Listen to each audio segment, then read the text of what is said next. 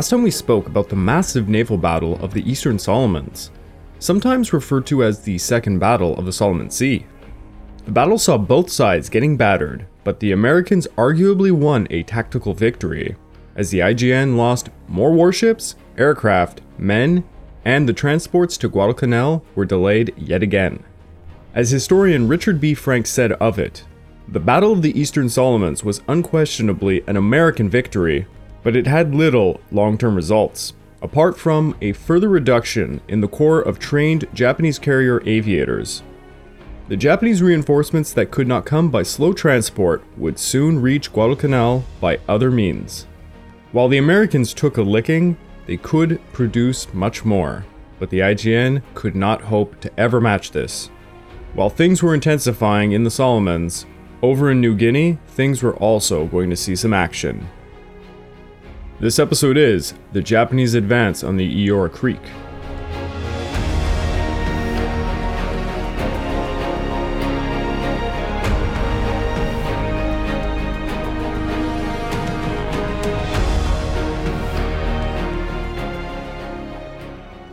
Welcome back to the Pacific War Podcast week by week, and I'm your dutiful host, Greg Watson. But before we can begin, I just want to remind you all that this podcast is only made possible through the efforts of Kings and Generals over at YouTube. Perhaps you want to learn more about World War II? Kings and Generals has an assortment of episodes on World War II and much, much more, so go give them a look over at YouTube. So please subscribe to Kings and Generals over at YouTube and continue to help us produce this content by checking out www.patreon.com slash kingsandgenerals. And hey, don't forget about our sister podcast over at the Age of Conquest the Fall and Rise of China podcast, written and narrated by me. And if after all that you are still hungry for some history, why don't you check out my personal channel, the Pacific War Channel, over at YouTube, where I have content going as far back as the Opium Wars of the 1800s, all the way up to the end of the Pacific War in 1945. Give it a look, it'll mean a lot to me. Now, as the naval battle for the Eastern Solomons was raging on, the Japanese were still up to their necks in mud figuratively, and quite literally, on New Guinea. The Japanese gave the Allies a thrashing on the Kokoda Track. And uh, for all of you Australians out there, yes, uh, please forgive me for saying Kokoda for so long. Kokoda Track, and now the bulk of the South Seas detachment finally made it onto New Guinean soil. The Japanese were hard pressed to continue their momentum to drive against Port Moresby. To face the enemy, the Australians were about to perform their own version of the Battle of Thermopylae. The Australians had just been smacked around at Deniki. They were marching their way to Isurava. The trek to Isurava was absolute hell. Rainfall increased the mud, sucking the boots right off the men as they marched carrying 70 pound loads, effectively sinking them in the mud pools. They also had to climb what was colloquially called the Golden Stairs. These stairs consisted of several thousand pieces of logs that had been jammed into a muddy mountainside, held in place by wooden pegs. Behind each log, which were at irregular heights, were muddy steps, clamoring with rushing water, making it a nightmare of slipping feet.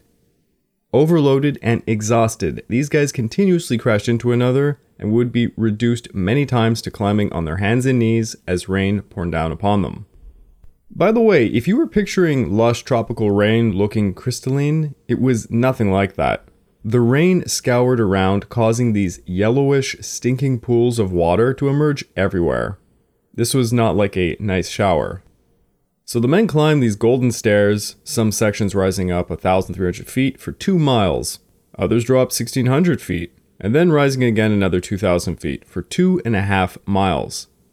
It took some companies of men over 12 hours to complete the 90 mile trek up and down. It makes me tired just thinking about it. By the time the men reached their destination, they were in no fit shape for a fight at all. As 27 year old Captain Philip Rhoden described it, Gradually, men dropped out utterly exhausted. Just couldn't go on. You'd come to a group of men and say, Come on, we must go on. But it was physically impossible to move. Many were lying down and had been sick. Some ate, others lay and were sick and others just lay. Some tried to eat and couldn't. Alongside the fatigue came the usual ailments dysentery, malaria, open wounds, and other miseries. The Japanese would refer to the Track as the path of infinite sorrow. To make matters worse for the Allies, General Hori had just arrived. For the Japanese, this of course was a huge morale boost. Despite their amazing progress along the track, the men at the front lines near Deniki were in no good position. The logistics of moving equipment and food to the front was extremely difficult. More than 3,500 men posted near the front lines at Isurava required 3 tons of food and supplies a day. Trucks and other vehicles moved about 20 miles from the coast along the slippery log roads the Japanese engineers had built. But these were often smashed by Allied aircraft. After 20 miles, they had to rely on native carriers and their Korean laborers. The guys carrying the supplies suffered tremendously from the mud and unbearable humidity. The entire trek was around 21 days long, and General Hori estimated he required 4,600 carriers along the track to keep his men fully supplied. Another problem was the carriers' needs. Men have to eat. Men also get fatigued and become ill, especially in Green Hell. Men would constantly tumble off cliffs to their deaths, fall sick, or simply desert and run into the jungle. For the Japanese soldiers at the tip of the spear, they could not rely upon the supplies getting to them in time. They constantly had to forage for their own food. This often saw the Japanese simply attacking the defenders' positions in an attempt to steal their supplies, and the Australians began to see how they could use this to their advantage. Once the Australians realized how hungry their opponents were, they began to purposely contaminate their own food and leave it for the starving Japanese. The tainted food led tons of Japanese soldiers to be put out of action because of dysentery and severe diarrhea. It was truly a shitty situation. And of course, on top of all of this was malaria, which spread like wildfire amongst the troops. General Hori took personal command of the force on August the 25th, and he commenced the advance on Isurava during the night. Isurava was located in a flat clearing, with a few creeks running parallel to it. Hori's plan was to make a feint frontal attack to draw the Australians' attention while other units circled around to attack their flanks and encircle them so they could not escape. What General Hori was not aware of was that the Australians had also been reinforced recently.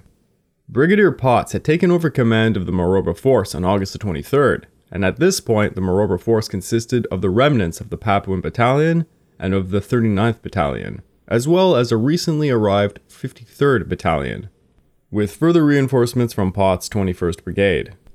During the first few days of Potts' command, it took no time for him to realize the abysmal situation he was facing in regards to supply. Just like the Japanese, the Australians used native carriers to move supplies along the tedious trek. But now, with the new reinforcements, Potts required more supplies, a total of 200,000 pounds worth of rations and ammunition. To meet this task, they needed 2,000 native carriers, and it was easier said than done to get them. Potts, amongst many others, believed aircraft would be the only way to save the situation, because the carriers simply could not meet the demand. To respond to the situation, General MacArthur decided on August the 24th to reinforce New Guinea with six Dauntless, one flying fortress, and two transport planes. But this, of course, would not be nearly enough. To make matters even worse, the damn weather was so bad it kept preventing planes from making trips. Thus, the air supply operation was very unreliable. The aerial supply process suffered from deficiencies and, well, inexperience. When the aircraft did manage to make drops, they were not too impressive. There was a huge amount of inattention by staff to pack things properly, very few parachutes for the boxes, so a lot of them were tossed out freefall style, and many did not end up getting into areas that could be salvaged. Regardless of the terrible airdrop situation, the Allies and the Japanese were, at this point, fairly evenly matched. When the Battle of Isurava would commence, the Japanese had a total strength of around 2,130 men, while the defenders would have 2,292. The Australians were determined to resist the Japanese at Isurava, but there was little they could do against some of the big, heavy guns that Hori brought with him. By August the 30th, eight heavy guns were launching shells at the Allied defensive lines, including several 75mm mountain guns. The bombardments of August the 26th were met with an assault led by Tsukamoto along the higher ridge lines just in front of Isurava, while the 2nd Battalion of Major Hori advanced towards the villages of Abadi, Kali, and Messima. Hori's men easily took the villages, overrunning positions defended by some 20 to 30 men units who were forced to flee for their lives. The London Gazette reported that in 1943, one Private Kingsbury, a survivor from one of the platoons that had been overrun, had quote, he immediately volunteered to join a different platoon which had been ordered to counterattack. He rushed forward, firing the Bren gun from his hip through terrific machine gun fire, and succeeded in clearing a path through the enemy. Continuing to sweep enemy positions with his fire, and inflicting an extremely high number of casualties upon them, Private Kingsbury was then seen to fall to the ground, shot dead by a bullet from a sniper hiding in the wood. While Hori was having an easy time of things, Tsukamoto was not. While Tsukamoto's men rushed through the jungle cover, the defenders withheld their fire until the Japanese were at point blank range and opened up carnage upon them. To make matters worse, the men led by Tsukamoto had been in combat continuously since the initial Japanese landings in July. They were unfit to be performing such vanguard maneuvers. Nonetheless, the Japanese managed to penetrate the Australians' frontal defensive lines during the night, while other units made their way around Isurava. The next day, Hori's men had made it to Abari waterfalls, which gave them a vantage point to bombard Alola just across the Orori Creek. This was a terrible situation, as most of the units who were overrun had gone to Alola, prompting the defenders to toss two companies at Abadi. It is not quite known why, but it seems Hori's men at Abadi were exhausted because they failed to take advantage of the critical moment. The defenders were able to establish a better defensive position and received reinforcements in the form of the 16th Battalion, led by Lieutenant Colonel Albert Caro. More reinforcements would emerge for the defenders and a bit of a lull in the combat. During the lull, General Hori had ordered the 3rd Battalion, led by Lieutenant Colonel Kuwada Genichiro, to hit the flanks of the defenders along the creek, while another assault was being made on the defenders' right flank at Isurava. It was some brutal fighting that fell into hand to hand combat. Then the 39th courageously made a counterattack, repelling the Japanese towards the creek. On August the 28th, under heavy artillery and rain, Lieutenant Colonel Albert's men managed to dislodge Hori's men from the waterfall as the Japanese prodded the defensive lines, until a major breakthrough was made, forcing the tenacious defenders to pull back, but then return to dislodge and retake the lines again. Gradually, the flanking attacks became too much, and by August 29th, Hori's men were commencing a frontal all out assault on Isurava, the Japanese seized the ridges that the defenders had been taking up positions upon and established mortars and machine gun nests. The Australians were unable to respond to the increased rate of fire and were gradually pushed back until the Japanese again breached their front line. The Australians again made counterattacks, retaking the lines, but as the battle raged more and more, their perimeter was shrinking. Brigadier Potts was planning to send Lieutenant Colonel Albert and his men to perform another counterattack upon Isurava but the situation finally looked unattainable. Thus, he gave the order for the men to make a fighting withdrawal. By dusk, under heavy fire, the defenders withdrew to a rest area between Isurava and Alola. The tenacity of the defenders led to the failure of Hori's encirclement plan. The Australians lost around 100 men, with another 100 or so wounded, while the Japanese had around 140 killed and 230 wounded. The lack of progression infuriated Hori, who began deploying the 41st Regiment led by Major Kowai Mitsuo to envelop the Australians in Alola. The Japanese also began a major bombardment of the rest area, where many Australians had fled to, leading Potts to order the men to head south of Alola towards Eora village. The Japanese, however, were close on their heels, causing a lot of chaos for the fleeing defenders, Tons of men got lost in the jungles, leading to captures and executions. By nightfall of August 30th, the Japanese seized Alola, finding a ton of food and ammunition, much to the relief of Hori, who was fully aware of his supply line issue. The following morning, the defenders were scattered, fleeing south, with the 14th a mile south of Alola, the 16th halfway between Alola and Eora, and the 36th and the 53rd battalions further south towards a place called Myola. Because of the Japanese being so close on their heels, many of these units, such as the 36th and the 53rd Battalions, would be too far south to help with the upcoming battle. On the other side, Hori received an order from General Hyakutake to advance on the southern slopes of the Owen Stanley Range and to hold that position until the second echelon of forces arrived. Hori's men were facing terrible supply difficulties, a ton of casualties, but they had to stubbornly press onwards to chase down the enemy. Hori ordered the Yazawa detachment to chase the enemy towards a place called Eora Creek, with the Kowai units as their vanguard. Potts knew the Japanese were coming at any moment, and he had prepared his fighting withdrawal with leapfrogging ambushes along the tracks as his forces dug into new positions. Potts, like Hori, had many wounded who needed tending, and thus he had to buy time to move them further south out of harm's way as the Allies knew full well what happened to prisoners of war under the Japanese. By September the 1st, the 16th and 14th Battalions reached Eora village and established defensive positions to its south on a piece of high ground overlooking Templeton's Crossing. If you remember from previous episodes, it was named after Captain Sam Templeton, who was captured and executed by the Japanese. The Japanese chasing the defenders had a literal nightmare to deal with, the rain had increased, making the tracks muddier and slippier. Every mile the Japanese marched, they were met with ambushes leading to casualties upon more casualties, increasing their misery. The 16th and 14th battalions began to cycle, setting up large ambushes and allowing the other battalion to flee with the supplies further south.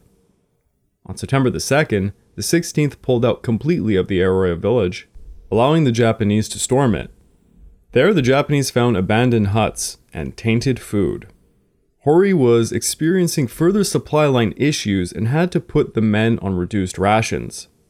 Hunger and desperation was taking its toll on the Japanese, leading to less discipline. With the breakdown of said discipline came some butting heads between Major Kowai of the Kowai unit and Colonel Yazawa of the Yazawa detachment. The two men disagreed on the best approach for assaulting the area of Templeton's Crossing, known as the Gap. Their arguing bought the defenders more time, and soon they had made it all the way to Myola. Now, the vanguard, led by Kowai, were the first Japanese units to cross the saddle of the Owen Stanley Range. For the Japanese, from that point onwards, it was literally downhill to Port Moresby, meaning things should have gotten far easier as far as marching is concerned. However, Myola was also a main supply hub for the defenders, meaning they would be a much firmer standing compared to the Japanese, whose supply lines were far past their limits. The 14th established their defensive position in Myola, while the 16th continued to hinder the Japanese advance. Myola was a wide and flat alpine plain, full of reeds, with sparse amounts of trees scattered about. The area was easy to encircle, and that was just what the Kowai and Yazawa units had in mind. They planned to flank the defenders on both sides, gradually encircling them to make sure they could not escape. Potts realized the situation from the offset, and although it was humiliating after withdrawing for so long, he ordered the men to abandon Myola to head further south for Efogi. When the exhausted and starving men of the Kowai and Yazawa units made it to Myola, the men rapidly grabbed any of the rations left behind by the Australians. As you can imagine, they soon found out all of the food was contaminated. A very large disappointment to many, many hungry mouths. While Green Hell was living up to its name, the boys over on Starvation Island were also having a rough time. After the Battle of the Eastern Solomons, Two options laid bare to the Japanese as to how to get rid of the American air power on Guadalcanal. One was to simply undergo an aerial war battle of attrition. The other was to seize Henderson Field. For the past two weeks, the Japanese had been going with option number one, while vigorously planning for option number two. The Americans retaliated by trying to establish a regular supply shuttle covered by their carriers. On August 26th, the 11th Air Fleet sent 17 Bettys with 9 Zeros to hammer the field, but the Coast Watchers were able to spot them. They reported it in, leading a dozen or so Wildcats to be up in the air ready to meet them. The Marine pilots claimed they took down 8 Bettys and 5 Zeros at the cost of a single Wildcat, while the Japanese claimed they took down nine Wildcats at the loss of just two bombers. So, pretty much the regular old claims being made on both sides. The next day, terrible weather turned Japanese pilots away from the action, leading to a land action instead. General Vandegrift had moved over the 2nd Battalion of the 5th Marines from Tulagi to Guadalcanal by August 21st. He was then able to field six infantry battalions, but still had too few rifles to guarantee a secure defense of the long perimeter. The Marines regarded their passive stance around the Lunga Point as poor tactics and corrosive to morale. It just so happens Vandegrift had it in mind to take a second jab beyond the Matanikau, but he had to postpone it because of the Battle of the Eastern Solomons. Yet, with that naval battle won and done, he now felt it was the right time to toss the 1st Battalion of the 5th Marines, led by Colonel William Maxwell, into the fray. Maxwell was given orders containing a bit of ambiguity. He was told to attack the land west of Kokumbona, sweep down the coast, and return to the perimeter by nightfall. He was also told they would use artillery to bombard the mouth of the Matanikau to create a diversion, while a rifleman company would slip across the stream to block the Japanese retreat into the jungle. However, no one knew exactly where the Japanese fortified positions were. Maxwell had 933 men under his command, but he had a few problems 24 of the 33 officers under him had joined since around April the 1st, thanks to a wholesale transfer to fill out the 7th Marines. Thus, a ton of new recruits made up the majority of his enlisted men. With all the chaos and movement since May, these units were denied proper time for training. Maxwell himself was a hardworking, energetic 22 year old veteran of the Marine Corps. As a result of the cards dealt to him, Maxwell was very rigid in adherence to orders and zealously made sure to form a policy of obedience in his men. But this came at a price to initiative. At 7 a.m. on August the 27th, the battalion got ashore in their boats west of Kokumbona, finding no signs of the Japanese. Maxwell ordered his C Company to take some high ground and scout the area before sending his B Company to lead the troops further inland. The battalion progressed slowly until it reached a coastal flatland. There they ran into the Japanese. Lieutenant Thomas Grady's platoon of Company B got into a skirmish over a high ground where his units held an enormous vantage point to break the Japanese lines. However, Grady had no radio and had to rely on sending three runners back to tell the battalion about their position. Each of the runners were overcome by heat but eventually a message came back to Grady telling him to stand fast. Grady considered launching an attack because of the great position he held, but was deterred because of Lieutenant Colonel Maxwell's emphasis on obedience to orders. In the end, Maxwell had to give up the position and return to the perimeter by nightfall. In the meantime, Maxwell had radioed in asking for boats to return the battalion at 2:30. The division HQ held an incensed Vandegrift who stormed over to the 5th Marine HQ and ordered the division commander, Colonel Leroy Hunt, to take action. Hunt relieved Maxwell of command by radio and headed over to the battalion by boat. However, with the day waned far too long to renew the skirmish, the battalion passed the night holding the high ground. During the darkness, the Japanese slipped out of the area carrying 40 of their wounded and by dawn, the 1st Battalion swept over the scene of the skirmish, counting around 20 dead Japanese. The 5th Marines had 3 deaths and 9 wounded for their efforts. A lot of blame was placed on Maxwell, but in retrospect, he faced a more difficult tactical situation than his superiors recognized at the time. In truth, though, Vandegrift had suspected Maxwell to lack leadership because of the slow advancement of his battalion since August the 7th and the situation had merely validated his preconceived opinions of the man. While Maxwell's men fought, the IJN began a series of actions to bolster their air power at Rabaul. By August 29th, the IJN could count on 41 Zeros, 37 Bettys, 6 Vals, 1 reconnaissance plane, and 3 flying boats. Of all of these, 28 were operational, barely half. The Japanese believed the Americans on Guadalcanal had around 30 aircraft at that point, Thus, they knew they needed to up their numbers and began to allocate aircraft from other areas to Rabaul.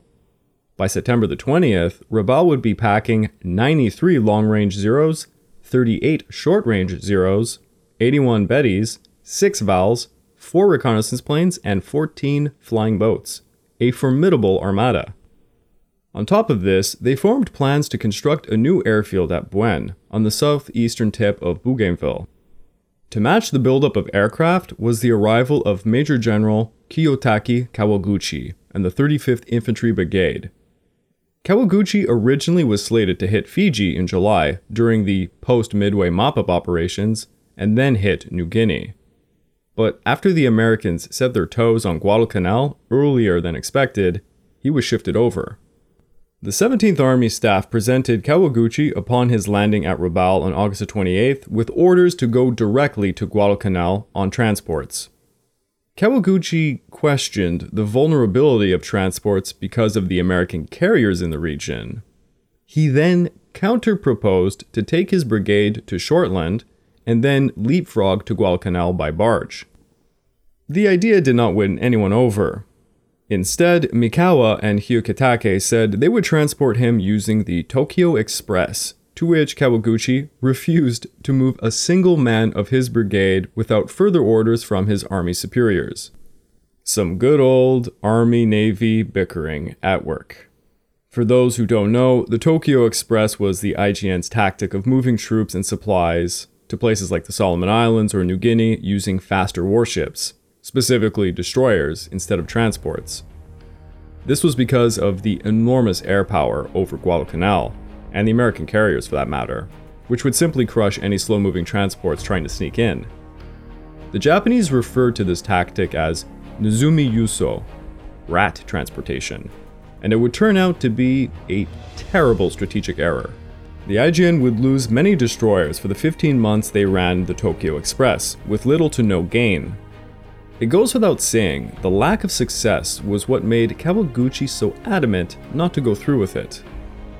On August the 30th, new orders came in authorizing the movement of some of Kawaguchi's brigade by barge. The IJN thought this was incredibly stupid and would result in half of the troops never making it to Guadalcanal, so they shipped the 2nd Battalion 4th Infantry Regiment via the Tokyo Express as Kawaguchi prepared his fantastic barge idea. Seriously, it, it's very stupid.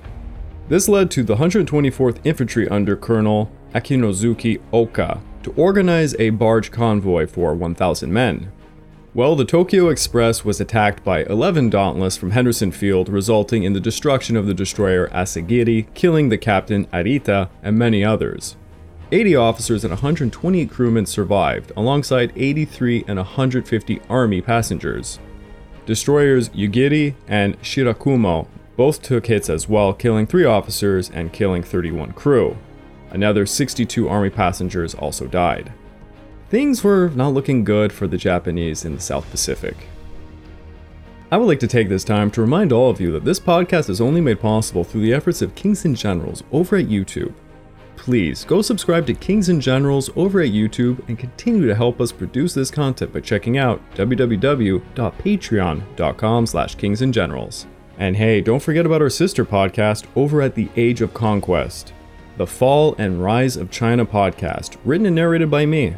And if after all of that you are still hungry for some more history, why don't you check out my personal channel, the Pacific War channel, over at YouTube where I have content going as far back as the Opium Wars of the 1800s all the way up to the end of the Pacific War in 1945. Give it a look, it'll mean a lot to me. The courageous boys down under fought their hearts out along the Kokoda track. Not Kokoda. We hear you, Australians. But now they were fighting on the Owen Stanley Range, dangerously close to Port Moresby. The Marines on Guadalcanal had a minor skirmish around Kokumbona but the action is really going to happen next week.